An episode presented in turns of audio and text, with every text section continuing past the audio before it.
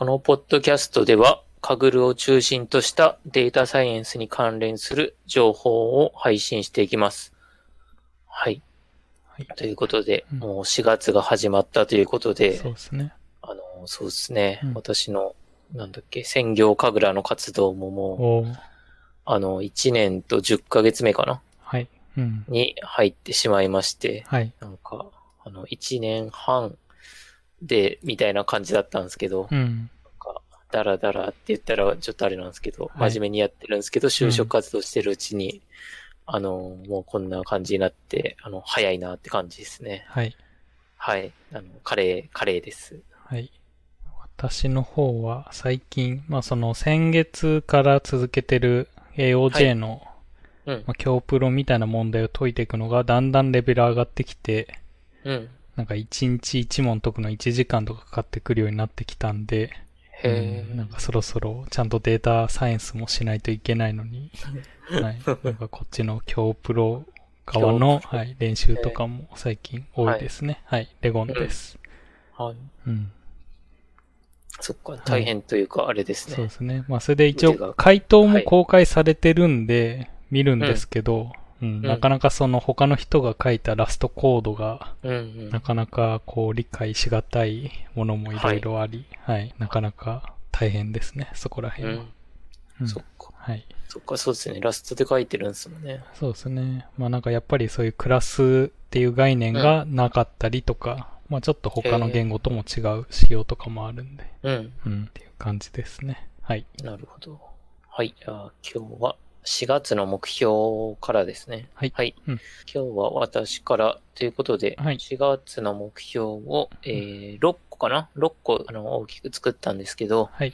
まずあの自宅の作業環境を整えるというので、あの自宅の作業環境を結構あの今後家での作業が増えそうなんで、はいまあ整えたいというので、そうですね。これはまた後でですかね。そうですね。はい。話したいなと思います。はい。で、あとはカグルですね。カグルでイオンコンペとウールマートコンペが今2つ、ウールマートコンペも2つですね。うんなので、イオンが1つとウールマート2つで計3つなんですけど、この3つをやりたいというのと、はいあと就職活動が、あのーまあ、もう終わりが見えてきたので、うんまあ、活動が終了して、まあ、5月ぐらいから働きたいなと思っております。はい。で、あと本を読むというのが、まあうん。あれですね、時系列解析というあの、共立出版の本と、はい。Python データ分析100本ノックっていう本をまあしっかり読んでみたいなうん。というのと、あとサークルを盛り上げていくというので、まあ、今サークル、あの、ノートのサークル活動ってやってるんですけど、はい。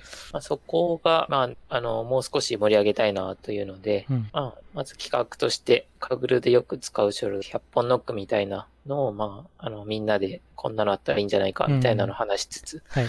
やれたら楽しいかなうんと。いうのと、はいあと最後に、あの、リンクフィットアドベンチャー、うん。あの、前借りてやってすごい良かったので、はいあの、運動不足解消のためにね。うん。あの、入手したいなというので、この6個を目標にしました。うんもう、カレちゃんはスイッチャー持ってるんですか？あ、スイッチは持ってないですね。はい、そこから。うん、うんそうなんですよね。なんで、なんかセットのやつとかあるかわかんないんですけど、そうですね。あの、セットで買うのか、はい。もしくは、そうですね、単単体で買うのかわかんないんですけど、はいうん。自分はまあ前からずっと狙ってて、それでこの前、あの、動物の森も新作が出て、うん。それの、なんかスイッチバージョン、同梱版みたいのがすごい、なんかデザイン的にも良かったんで、買おうと思ったら、それも、こう、はいなかなか人気が高くて、はい、はい買えないでいる状態ですね。おー、そうっすか。はいうん。このままいつまでもなんか買えない状態が続きそうなへー、そうっすよはね。い、自分もさっさと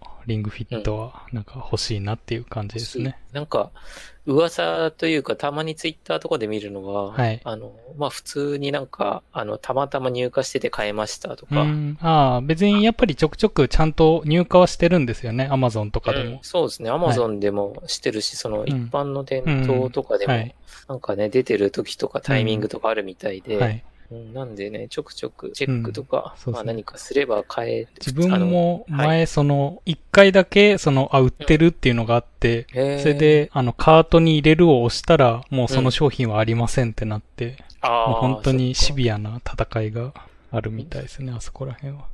そうっすよね。うん結構、今、やっぱそれでもなんか、2万弱ぐらい、うん。あのーなんていうんですか、いプレミア乗っけて、そうですね。うん。アマゾンの中古だと、はい。あの、出るんで、そうっすよね。あれが定価で買えればね、1万円弱ぐらいは、はい。プレミアがあるっていうんで、うん。そうですよね。やっぱ、転売の人も買うし、うんあの、普通に欲しい人も多いし、はい。大変な、あれですよね。ね人気商品ですよね。はいうんうん。あとは、ちなみにその本を読むっていうのは、うんこれはなんかまた臨読会的にやるのか、それとも個人的に読み進めて、ね。とりあえず、はいあの、個人的に、うん。あの、読みたいと思い、あ、読んじゃいたいなと思いつつ、はい。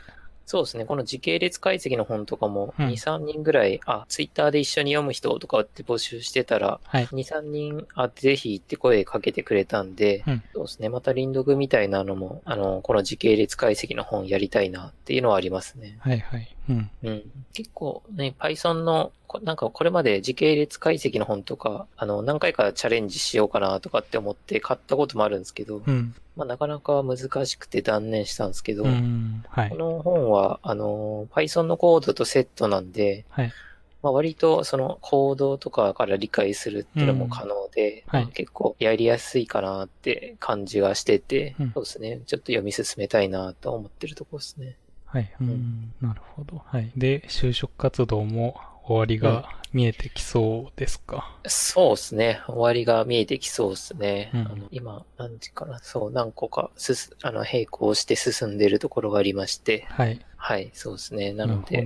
今週、今週はもうないかな？金曜だから来週とか、うん。面接で終わりか来週、再来週ぐらいで終わりで、はい、終わり、終わりかな。で、結果をいただいてうん終わりかな、とはいいうところですね。うんはい。まあなんで、ちょうど4月が終わるくらいにはうん発表できるのが5そうですね月最初か。はい。うん、4月ぐらいにはおん終わって、そうですね。結構、あの、なんか気にしてくれてる人とかはい。もいるしね、うん神楽で就職活動というか、これから転職っていう方とかも多くて、うん。はい参考にしたいんで教え、あ、今日も質問とかできてました。そうですね。じゃあまたそれも後で。うん。そうですね。ちょっとだけ。うん。はいっ。てとこですね、はい4月の。うんで、私の方は、えっ、と、まず一つ目に、ツイッターを4月中はやめるっていう一つの、はい、目標を立ててみました。すごいですうんね。デジタルデドックスというか、はい。まあ、やっぱりもうすぐツイッターを見ちゃうんで、うん、まあそこに時間をかけちゃってるっていうのと、うん。まあそのツイッターの中身を見て、こう、精神的にダメージ受けてるっていうこともなんかあるなっていう気は最近してて、はい。まあなんでそれを少し防ぐためにも、ちょっとまずは1ヶ月ぐらい、まあやめてみて、どんなもんかなっていうのを試してみようかなはいと思ってますね。なん今で、はい。いつから辞めてんでしたっけ？一応もう4月31日に、あの、うん一応プロフィールのところに4月中は、あの、やってませんっていうのをとりあえず載っけといて、あ、そうなんですね。はい。なんで、え一応4月1日からは、今んとこうん自分のツイッターの中身というか、まあそこら辺見てないですね。うー。うんん。まあログイン、ログアウトしてる状態が。なんで、変に荒れてても気づけないんで、まあその時はなんか、あの、カグルードあたりで言ってもらえれば何か対応はするんで。そういう感じですね。はいうんなるほど。ちなみにあれなんですか？ツイッターは見てないけど、はいそのディスコードのそうですねカグル。ードとか。あの、カグルードとか、一応ディスコードと、えっ、と、スラッはいクは立ち上げてて、まあ、あとは一応、はいはいえっ、と、ノートのサークルとか、そこら辺は、うんまあ、気づいてるとか見てるんで、うん。うん。それで別になんかディスコード、だからそのスマホでどちらかというと見る時間を減らすっていう方が多いですかね。パソコンはいつも起動してるとディスコードとかスラックはついてますけど、結局切っちゃうとスマホでの時はあんまりそこまでそういう常に見るみたいなことはなくなるんで、はい。うん。まあ、なんで、とりあえずスマホでツイッターを見るとか、そこら辺がなくなる感じですかねう。ーん、なるほど。はい。まあ、それで本当に良くなるのか、まあ別に変わんないのか、うん。はい。まあそこら辺も含めて、4月の終わりぐらいには、うん、ううんん、話しておきたいですね。はあ、楽しみです。はい。で、次が、えっ、と、はい先月進めてたそのボートレースのやつですね。で、大体その予測はできそうなんで、今度はその、うん自動で、あの、ちゃんと船券を買えるようなはい。仕組み作りですね。うんうん、そこに手を入れていこうかなっていうので、ここはやっぱりちょっとインフラあたりが絡んでくるんで、はい。まあもうちょっと、あの、それで失敗した時の処理とか、変に、例えば、あの、お金ある分だけ、なんか設定が間違っててどんどん買っていくみたいなことになっちゃうと、それはそれで大変なんで、う。うんん、ちゃんとそういうエラー処理みたいのも含めて、ちゃんとできるように、ちょっと構築してみようかなと思ってますと。はい。で、もう一つが、えっ、と、 Kaggle の Abstraction コンペですね。えっ、と、前回、えー先月のところだと、はいち。ょうど、まあ、0点、というか、ほとんどの人が1.0だったんで、それを破るっていう話だったんですけど、そのギリギリのところでも、あの、0.9のノートブックが公開されちゃってたんで、まあ、達成できちゃったんで、はい。うん。なんで、まあ、それを、今度はちゃんとメダル圏内に入れる。今はメダル圏内がまた出ちゃったんで、うん。ちゃんとメダル圏内に、その4月末の段階で入れているようにっていうのを目標になるほど。やっていこうかなっていう感じですね。はい。はい。はい。うん。まあ、あんまりもう、本当になんかどんどん他のウォルマートコンペとか来たんで、アブストラクションをどれだけやってる人がいるのかっていううん。のもありますけど、そうはいで。すね。確かに。うん。まあ、とりあえず、自分は今んとここれがなんか一番面白そうなんで、やろうかなって思ってますね。うん。はい。で、えっ、と、もう一つが、えっ、と、フラッター使ってアプリを作るっていうので、まあ今はいちょっといろいろフラッター使って、うん。まあなんか自分でアプリ作ったり、みたいなことはしてるんですけど、まあちゃんと一つの、まあもう作品というか、あのアプリを仕上げようかなっていうので、うんはい。まあそこら辺も結果というか、あの、最終的に公開は5月ぐらいにやる予定なんですけど、そのフラッターのアプリを。はい、作っていってる感じですね。えー、今うん何か作られてるんですか？そうです。ね。はい。で、フラッターっていうのは、その前ちょっと紹介したんですけど、えっ、と、一つのそのコード、ダート言語っていう、えっ、と、一応うん Google が管理というか、まあ、やバックエンドで開発、バックで開発しているというか、あの、コードの、えっ、と、そのライブラリーで、その一つのそのフラッターのコードだけで、一応その Android と iOS とデスクトップとか、あと一応 Web も対応するみたいな形で、一つのコードを書くだけで複数のプラットフォームで表示できるっていう、まあそういうコンセプトの。ライブラリーですね、フラッターが。はいはい。なんでそれで一つとりあえず作っておけばいろんなところで公開できるんで、まあそれで、やっぱり個人でアプリ開発ってなると、なんか複数のそういうプラットフォーム対応っていうの結構面倒なんで、そういう一つのコードでできるとうん。楽なんで、ちょっとフラッター使って、なんかちゃんと今後、あの、そういう、もしこれじゃないにしても、そういう仕事で受ける時にとかで、ちゃんと使えるような状態にしておきたいなっていうので、うん。作ろうと思ってますね。おー素晴らしい。はい。まあ、どうなるかわかんないですけど。で、最後が、えっ、と、曲を一曲作成っていうので、一応これ今年の目標に曲を作るっていうのがあったんで、はい。はい。それで、まあ、確定申告も終わっ、ちょっと終わって落ち着いてきたんで、うん。うん。そろそろちゃんと手をつけ始めて、まずは一曲、はい。うん。うん。別になんか何曲でも作っていいんで、とりあえずは、まずは一曲はちゃんと作ろうかなっていうところですね。はい。ほう、すごいですね。4どうな月で。はい。ね、うん。確かに。待ってます。なんか、はいいい曲が。そうですね。はい。できるといいですね。。はい。うん。いいですね。まあそんな感じで4月の目標ですね。うん。うん。うんそうか。いや、すごい、なんかいろいろやっているんで、はい。あれですね、仕事の量はなんか特にこれまでと変わってない感じでそう進んででするんですか？ね。まあけど一応技術書店とかも終わったんで、まあある程度少し余裕というか、はい。他のも、けどその分そのさっき話してた結構競技プログラミング向けのうん。なんか時間も取ってるんで、うん。うんちょっとそこは考えないといけないかもしれないですね。はい。確かにあれですね、ツイッターをやめたのが聞いてきて。あ、そうですね。それで時間が増えるかもしれないですしそう。ですね。やっぱね、なんかややめるって、うんあれね、すごいそうですね重要です。。なんか目標で何々をするっていうのは確かにうんなんか大事ですけど、さらに何々をしないっていう決めるのも結構あの大事なことなのかなっていうのはありますね。そうですね。私も入れとこうかな。なんかやめるとかっていうのは、はい。そうなんですよね。やることばっかりになっちゃいますからね。うん。はい。うん。うん。そうですね。はいこんなとこですかね。ですね。あの、なんだっけ、 Discord のカグルードでは、はい。はい。ね、みんな結構ね、今4、5人かな？なんはか共有してくれてるんで、ですね。はい。ぜひ、うんリスナーの方も、あのはい今月の目標タスクのチャンネルに、うんはい、書いてくれればと思います。はいはい。じゃあ、次の話題が、はいえー SIGNATE の一部のコンペにレイトサブができるようになった。はい。はい。というやつですね。うん。いやー、すごいいいっすね。あのー、State of the Art Challenge っていう名前なんですけど、まあ、一部のコンペ、まあ今はその終わったコンペの中で3つだけが指定されてるんですけど、はいその3つのコンペについて終了後もあのサブミットして提出が、これまでは SIGNATE さんはあの提出もできるのも1個もなかったんですよね。はいはい。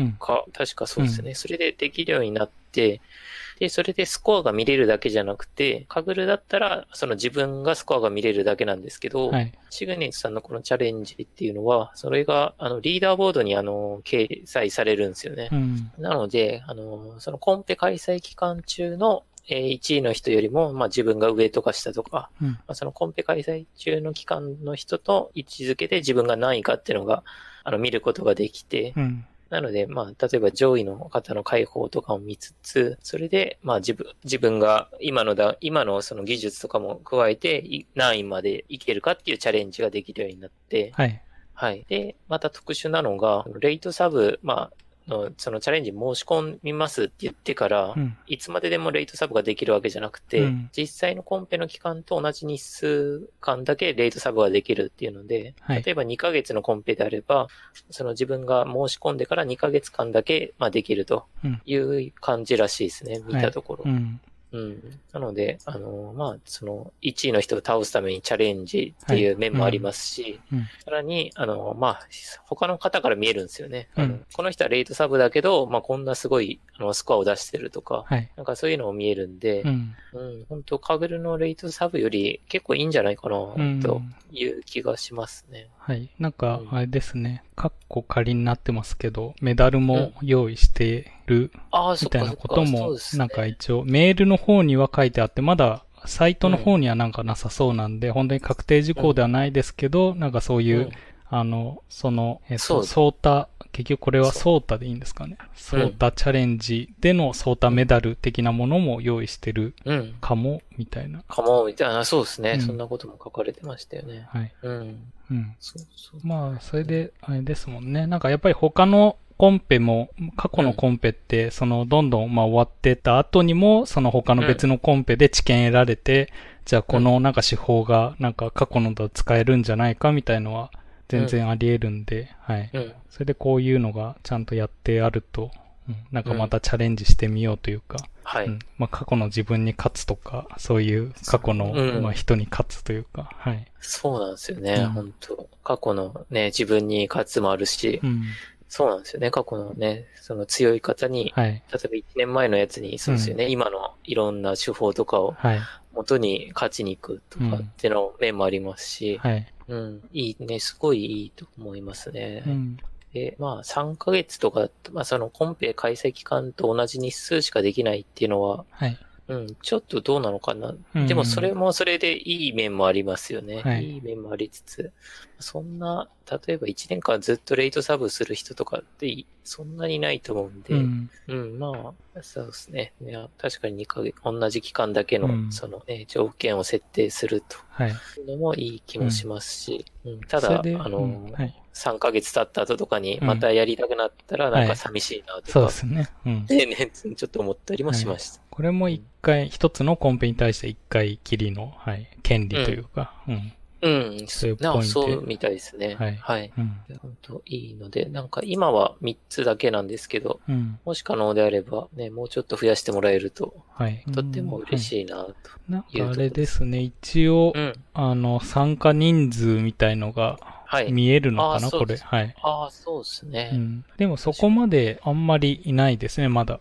うん。はい。とりあえず学生のあの、うんやつだった、えっ、と、賃貸物件の価格予想が一番多くて16人くらいで、他は、16人はい。残りの2つの画像系のは5人、6人とかですね。うん。そうですね。はい確かに。まあけど、これでなんかそのコンペの人気も少しわかりますね。うん。うん。はい。まあ、しかも、一番下のは学生向けのですもんね。あの、その賃貸物件のやつは。はい。うん。うんあ、これ学生向けでも出れるんですかね？どうなんですかね？どうなんですかね、そこの規約が変わるのか。うん、学生向けでも出れるなら、はい。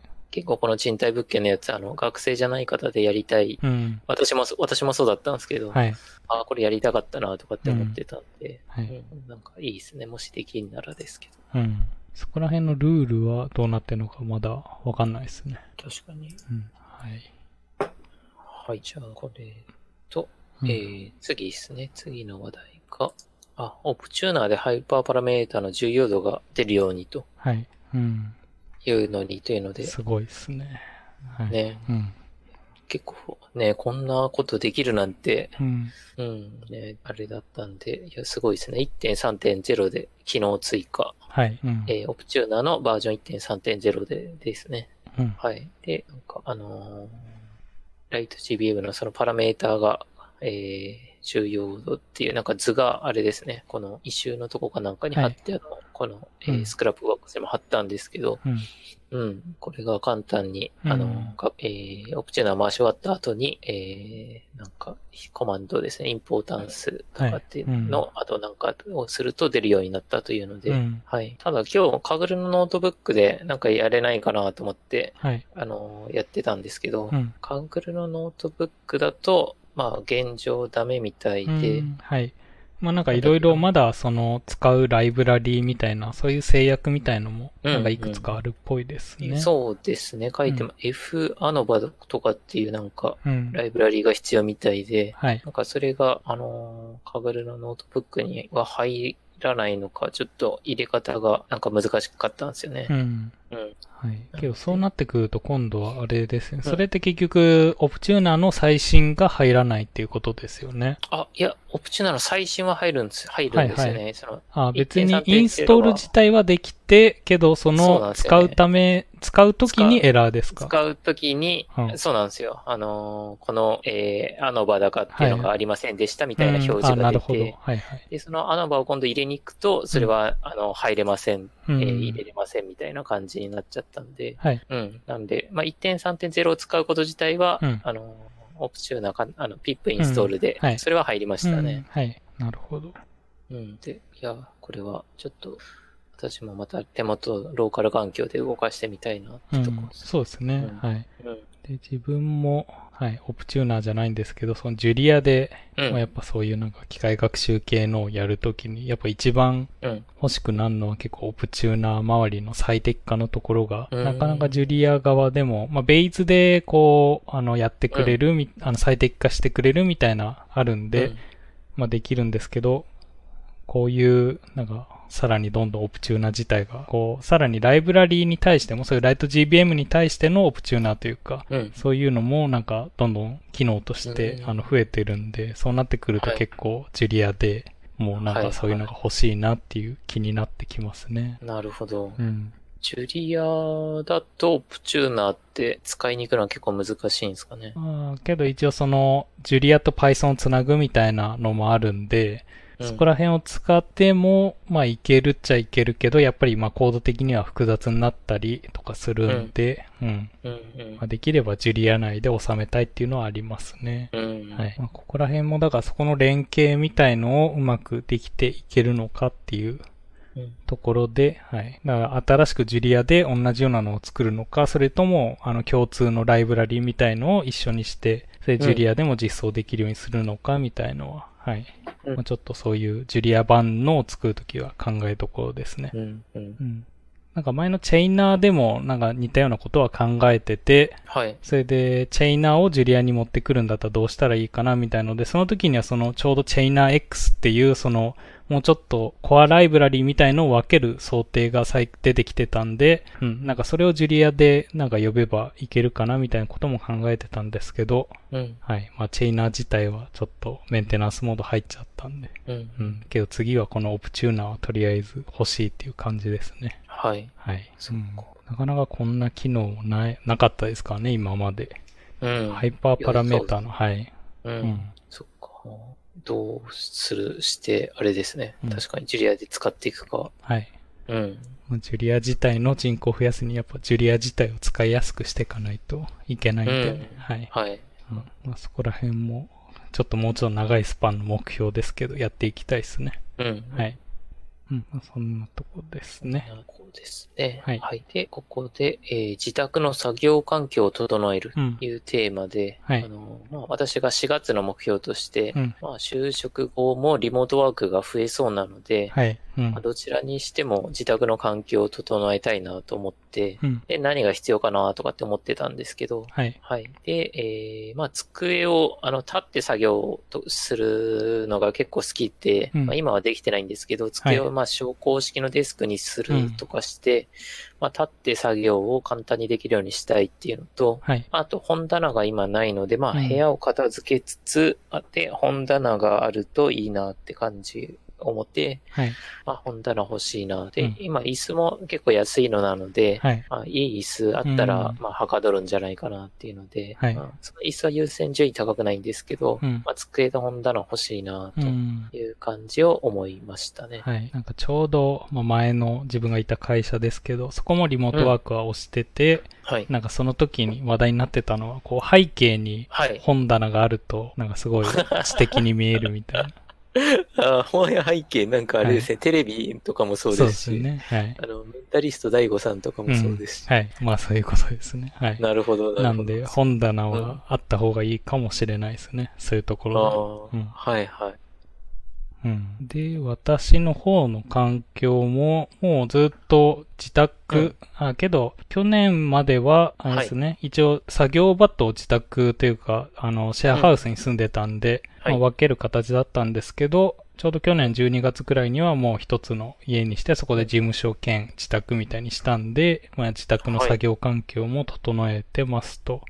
うん。で、自分の場合も普段もうずっと立って作業してますね。うんで、その方法というか、えっ、と、はいその昇降デスクみたいのは小さめのを1台買って、それをはいなんか机の上に置いてるっていう感じですね、今んとこ。机の上に置く、はいこの、あれですね、あの、 Scrapbox に貼ってもらったう、んこれを置いてる感じですか？そうですね。ちょうどギリギリ、あの、2台ディスプレイを置けて、手前に、あの、ああ、その。キーボードを置けてぐらいな大きさですね。あ奥の方に、えっ、と、ディスプレイを置いてる感じなんですね。この、小、なんですか、手、台の、はい台の上に。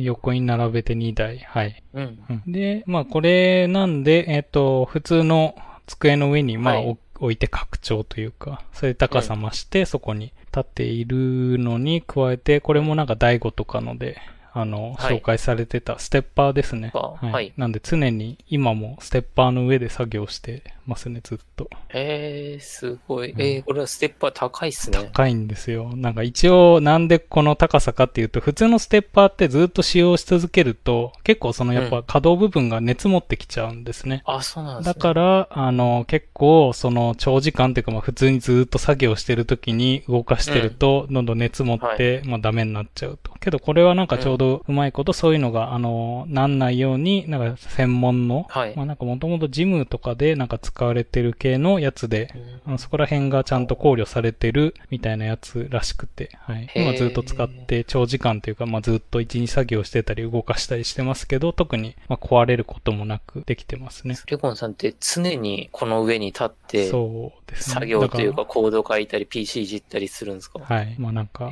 たまに縦に揺れてますけど。えーいや、そうそう、あの、いつも、あの、はい今日はあれなんですけど、あの、ビデオ通話するときいつもうん。揺れてるんで、はい何かこういうのに立ってはいると思ってたんですけど、うん。常にとは思わなかったそうですし、ね。まあ結構疲れる時も疲れますけど。うんまあけど慣れると、うんまあそれなりにずっと立ったままでもいけますね。いや、いやいいっすね。これカロリーも使いそうだし、ね軽い運動にはなりそうですね。結構まあこれ使い出してから結構足は締まった感じがしますね。へえ。ああ、うんそうなんだ。えーなんかこれとか使ってな、たまに後ろとかに寄りかかりたくなったりしないですか、ああ、あんまり後ろはないですね。うんまあ普通にもう手前に台があるというか、まあテーブルあるんで、うん手前には寄りかかりますけど、あんまり後ろはないですね。そうなんですね。うん。後ろも一応倒れてもいいようにすぐ壁があってうん。大丈夫ないようにはなってますね。うん。いや、これは、私も椅子買うよりこれ買う方が優先度高いかもしれないですうね。ん、まあけど、どう、どうですかねっていうのは、うん、なんか難しいところですね。あ、はいそうですか。うん。もしまあやっぱ疲れるは疲れるんで、はい。疲れるんですよね。うん。えーぜひ皆さん、この Scrapbox にリンクがあるんですけど、はい。この高い。今表示ですね、表示されてる値段だと5万5千円なんで、うん。うん。そうですね、なこれかなか別にそういうプレミアとかついてなくてこの値段ですからね。うん。うん。あそうですね、はい完全な低価というか、うん、ちょっと思い切らないと買えないですね、うんなかなか。そうですね。結構思い切りますよね。うん。かつ自分がこれをずっと使っていきたいかどうかって、はい。そうですね。よくわかんないですもんね、うん捨てるはい。まあ自分の場合、まあとりあえず問題なかったんで、まあ良かった感じですね。えー、まあとりあえずこのまま使い続けていこうと思ってます。はいはい。ほど。で、あともう一つは、えっ、と、一応その部屋の、あの、二酸化炭素濃度を測るっていう。うわ、すごいですね。はい。はい。けど別にこれはここまでなんかちゃんとしたのじゃなくても、もうちょっと二酸化炭素測るのだったり、あとなんか最近流行ってるのだと、プラスなんかそういう、えっ、と、湿度測ったりとか、あの、うんどれくらいその、細かい粒子みたいのが飛んでるか、みたいな。うん PM いくつみたいのがどれくらいあるかみたいのも計測できるのも、もうちょっと値段上がりますけど、3、4万ぐらいので、たいろいろ。まあけど、ど意外とこれも個人的には気に入ってて、うん。なんか気づかないで言うと、やっぱ結構そういう二酸化炭素濃度とか高くなっちゃってるんですよね。あ、え、そうなんですね。意外と。なんかそれなりに広めの部屋でも、多分オフィスとかだとそこまで気にしなくていいかもしれないんですけど、多分自宅で作業とかになると、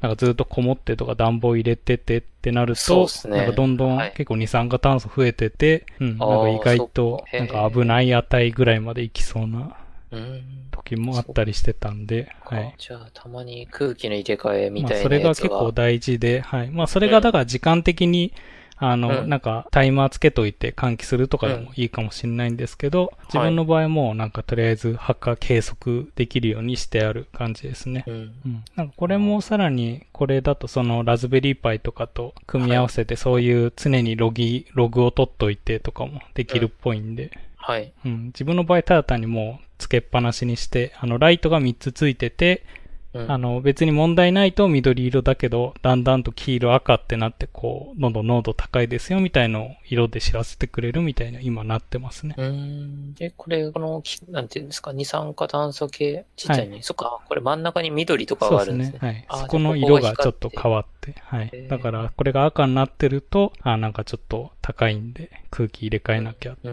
うん、いうのに気づけるっていうので、そう、結構二酸化炭素測るから高いんですかね、これ。どうなんすかね。ね、1万円うん。となんか他のもあ1万んまいり。安めのはあんまなくて二酸化炭やっぱ温度とか湿度はまあ普通に安いのあるんですけど、ううんん。二酸化炭素とかになってくると結構全体的に値段上がる感じはしますね。うん。うん。ここら辺ももうちょっと安いのとか、うんそれで信頼できるものとかが出てくると嬉しいんですけど。はい。そうですね。多分、うん結構、ね、需要がここら辺、あの、部屋で作業する人が増えてくると、はい。うん、需要が上がってきて安くなるといいですね。そうですね。大量生産になって。はい。うん。まあ本当にそれでどれだけ生産性が上がってんのかみたいな計測はできてないんで。うん。けどまあなんか、たまに息苦しいなっていう時はあったりするんで。はい。まあ特にそうか、自分がだから常に運、ほぼなんか運動してるような感じで、そうすねはい、いるんで。そうですよね。うんはい。まあそれもあるかもしれないですけど。えー私の部屋も結構狭いんで、うん。あの、うん、この二酸化炭素って観点は全くゼロだったんで、はい。まあなんかこういう系もいろいろ売ってるんで、ううんん。なんか探してみるのもいいかもですね。うん。はい。うん。まあけど、まあずっと結構そういう自宅とかで作業、リモートワークとかもしてますけど、基本はそんなところで大体、うん。はい。ノウハウ的には、なんか、なんかうまくできてるかなっていう気はしますね。その環境的な意味で言うと。はい。はい。うん。まあ、あと、そっか、一番やっぱ面倒なのは、あれですね。他の人と、あの、ホワイトボードみたいのを共有するとか、そこら辺がやっぱ一番苦労しますね。うん、う。うんん。だからなんか最近だとアプリでも、ミロ、ミロっていうアプリかなミロ？はい。へっていうのとかが、まあなんかもうちょっと、あの、そういうペンで書きながら他の人と画面共有できるとか、え。へそういうのを使ったりしてますねー。うん。ミロか。ミロだったかな？そうですね。あミロ、MIRO の、はい、ミロ。うん。とかで、はい、ホワイトボードとかを共有したりとかもしてますね。うん。ホワイトボード。これは、リアルのホワイトボードじゃなくて、まあ結局えっと iPad とか使ったりして、うん。それでもうペンで書いたりとか、そのホワイトボードっぽく使うんで、あの、ポストイットみたいな、はい、ペタって貼れたりとか、うん。うん、そういう感じので、あの、共有、画面共有しながら議論ができるみたいなやつですね。うん。そっか。いいですね。はい。確かにそうですよね。そこら辺がちょっと困るとこありますよね、多分。はいうんまあ、大体そこが解決できれば、うん、なんかリモートワークもなんとかできるかなっていう感じですね。うん。はい。うん。まあそんな感じですこれねは。はい。いや、私も今整えてるとこなんですけど、はい。うん、ちょっとステッパーはいいなって思いましたね。うんはい。うん。ステップ、欲しいものリストに置く、置いといて、誰か買ってくれないかなってまあ、感じです。もしかしたら安いのでもいいかもしれないですけど、うん、どう、どれくらいまで、はい、あの、うん長時間できるのかは、はい。どうなるのかわかんないですね。自分はもうこれしか持ってないんで、比較しようがないんで、はい。もしかしたら全然安いのでもいけますよっていう、うん。かもしれないですし、かもしれないですよね。はい。うんはいまあなんか他の人の環境も見てみたいですね。そういう普段リモートワークしてる人とか。うん。本当そうですね。はい。なんかこの前、なんかアメリカのどっかのはい。まとめ記事みたいので、その何人かの、あの、リモートワークを普段やってる人の普段の環境を公開するぞみたいなのがあって、へそれで DHH っていう、あの、レイルズとか作ってる人の作業部屋すごかったですね。なんか。全面ガラス張りみたいので、全面から座り？全面ではないのか、まあ2面ぐらいがもう全部ガラス張りというか、広いうん。ガラス張りになってて、なんかすごいマウンテンビューみたいのが見えて、ああ、いいっすね。机もなんか白いのが1個ポンって置いてあって、へえ。なんか本当にここで作業できんのかってぐらいの、なるほうんすごい豪豪華なのかシンプルなのか、はい。っど。うん。ていう、なんかそういう他の人のも見てみたいですね。どういうところでリモートワークやってますみたいな。見てみたいですね。うんなんか、こういうブログ記事増えてほしいですね。そうですね。はい。うん。じゃあそんなところで、はい。はい。で、次が、リスナーからの質問というところで、えーと、読みますね。えーと、はいカレイちゃんは就職活動、活動をしているとのことですが、ポッドキャストを聞いていると、就職活動は苦戦しているように感じますが、カレイちゃんのように、カグルでの実績がある人でも、分析での職種で採用されるのは難しいのでしょうか？条件面で折り合わない、実務経験としての実績を必要とされるなど、就職活動での知見を話していただけたら今後の参考になり助かりますとうんいうのをいただきました。はい。はい、そうですね。これは就活が終わったら、ここでも話したいと思いますし、うんあの、まあ、ブログでもなんかちゃんと書いて、あの、他の方の参考に、はい、してもらえればなと思います。はい。で、この方は、えー、実務経験としての実績を必要とされるなど、というところなど、まあ、気にしてるかなって気がしたんですけど、まあ、分析職といって幅広いんですけど、えっ、と、カグルで実績があって、例えばエキスパートのうんソロで銅メダル2つ持ってますとか、ぐらいの実績を残してると、なんか、うんと話を聞いてもらえる職場はたくさんあると思うんですけど、うん。そうですね。でも私が就職した活動をしたとことかでも、私ぐらいというか、まあ、かぐる、まあ、そこそこやっていても、うん。まあ、あなたの実績、実績というか実務経験ないと結構厳しいですとかって言われたとこもあるので、はいもう本当にその、えー会社次第かなと思いますね。本うん。当に実務の経験がないと全く、あのー、訴状にも登んないとこもあれば、あその、例えばソロで、えー銅メダル2枚持ってますとか、まあ、1枚持ってますとか、こんだけ頑張りましたって言える実績があれば、うんあの、たもう話も聞いてもらえる職場もあるというので、はい。そこ次第かなという感じで、一旦今日は回答ですかね。うん。はい。うん。まあなんか差し支えなければでいいんですけど、なんかよくされる質問みたいのあったりします、こういうのはなんか、そういうなんかどこの会社でもやっぱり聞かれるな、みたいなのは。そうですね。まあ、分析のとこやってたら、あの、はいあ、まあ、ちょっと趣旨と違うかもしれないんですけど、うんはいあの、えっ、と、P、PM やってけ、あの、プロジェクトマネージャーやれますかとうか、ん。はい。むしろやりたいですかとうんか、はい。あと、あの、かぐるみたいな、あの、制度だにこだわるだけじゃなくて、うん。例えばもう、あの、ドキュメント書くとか、クロス集計するとか、そういうだけで、あの、終わる仕事とかたくさんありますけど、うん。それについてどう考えますかとか、うん。まあそういう感じのし質問とか結構多いですね。うん。うん。あとは、受ける質問だと、あの、コン、コン、結局私とかあんまり話す話題もないので、はい。多分、中途の人だったら前職で、うんあの、どういう、あの、仕事、プロジェクトをやって、はい。どう対応しましたかみたいなので、まあ、実力測るみたいなところはあると思うんですけど、はい。私はそれだと、前職の公務員のうん。話とかで、まあはい全然公務員の話、あの、聞かれることもあるんですけど、うんまあ、例えばデータ分析としてどう考えるかみたいなので、あの、例えばコンペの時にどういう、あの、取り組みをしてどう工夫されましたかみたいな、はい。うん。あの、カグルのコンペの、えー工夫とか、うん。そういうのを聞かれることもありますね。うん。なはい。うんうん。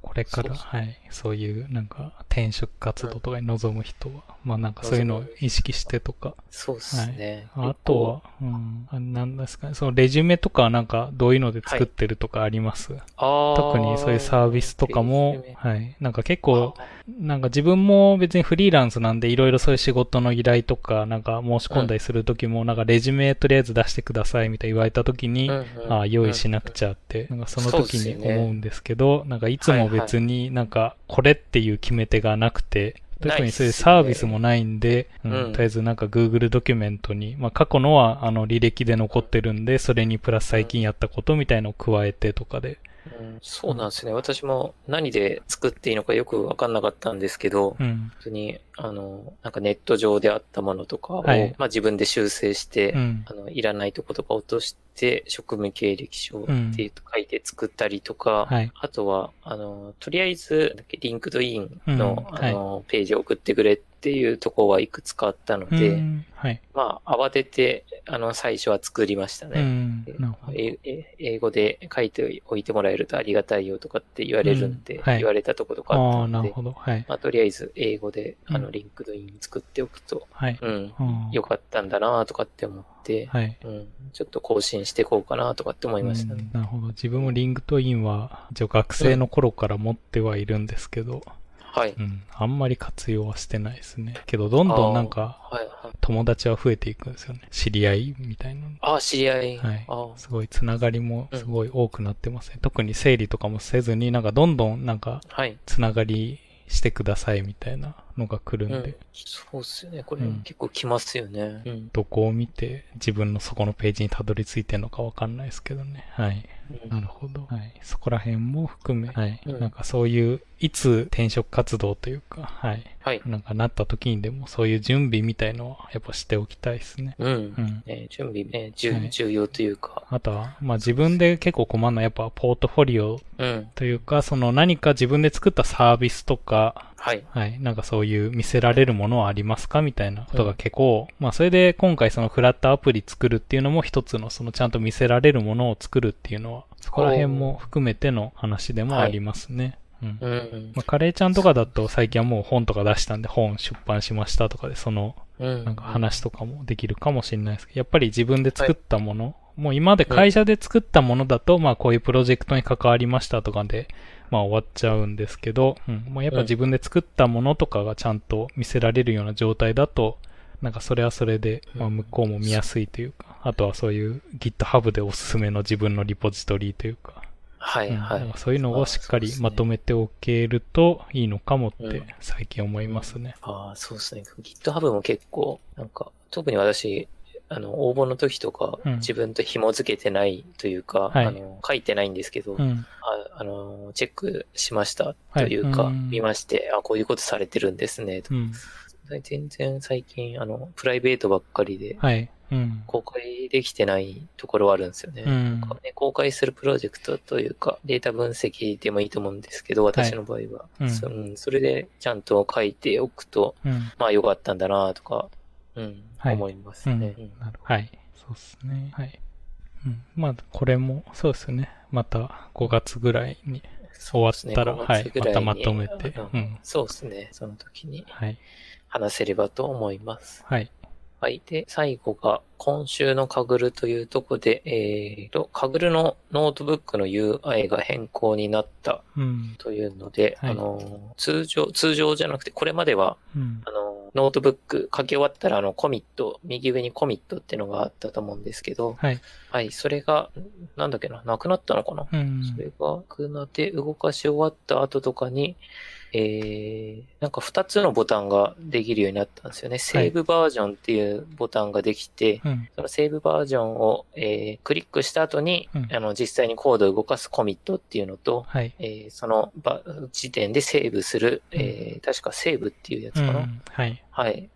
それができ、できました。うん。 Quick Save か。 Quick Save っていうのができたんですね。はいなので、これまではもう、えー記録、えー保存しようと思ったらコミットして一旦動かすしかなかったんですけど、うん、それが、えーこえー多分、負荷も多分あるんで、はい。 Quick Save というので、その時点の自分の書いたコードを、あの、セーブすることができて、うん。で、これまでのように、その、 Quick Save の状態でも、あの、差分が見れるので、はい。うん、まあ、すごいいい、あの、えー変更が入ったなというので、うんノートブックの割、まあ、割と、あの、大きな変更が入りました。はい。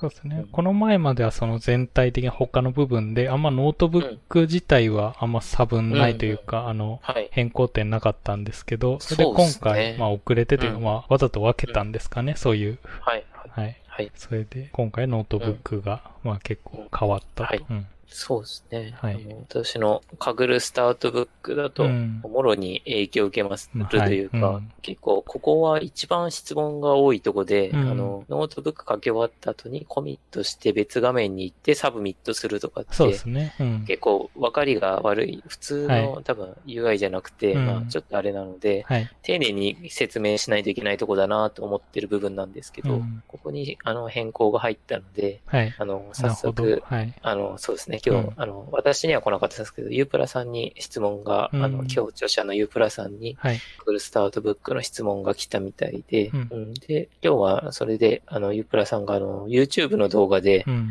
これ変更になったので、こうしてくださいっていうのを、はいあの公開して、うんそれで、えー、カグルスタートブックのサポートページの方にうん Q&A という形で載せましたね。はい。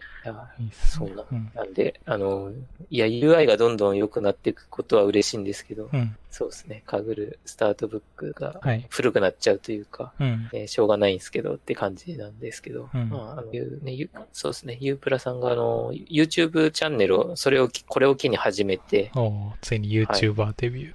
そうですね、ん YouTuber レビューされて、うんそれで、あの、この変更とか、うん。えーもしあって大きい変更とかであれば、はい。適宜補足というか、うんしていけばいい、していけたらいいなっていう感じですね。はい。はい。なるほど。うん。そうですね。そこで言うと、自分はあれなんですよね。うんそのツイッターを今やってるんで、そういう情報が入らなくなって、あーうんそこら辺をどうするかっていうのもありますね。はい。うん。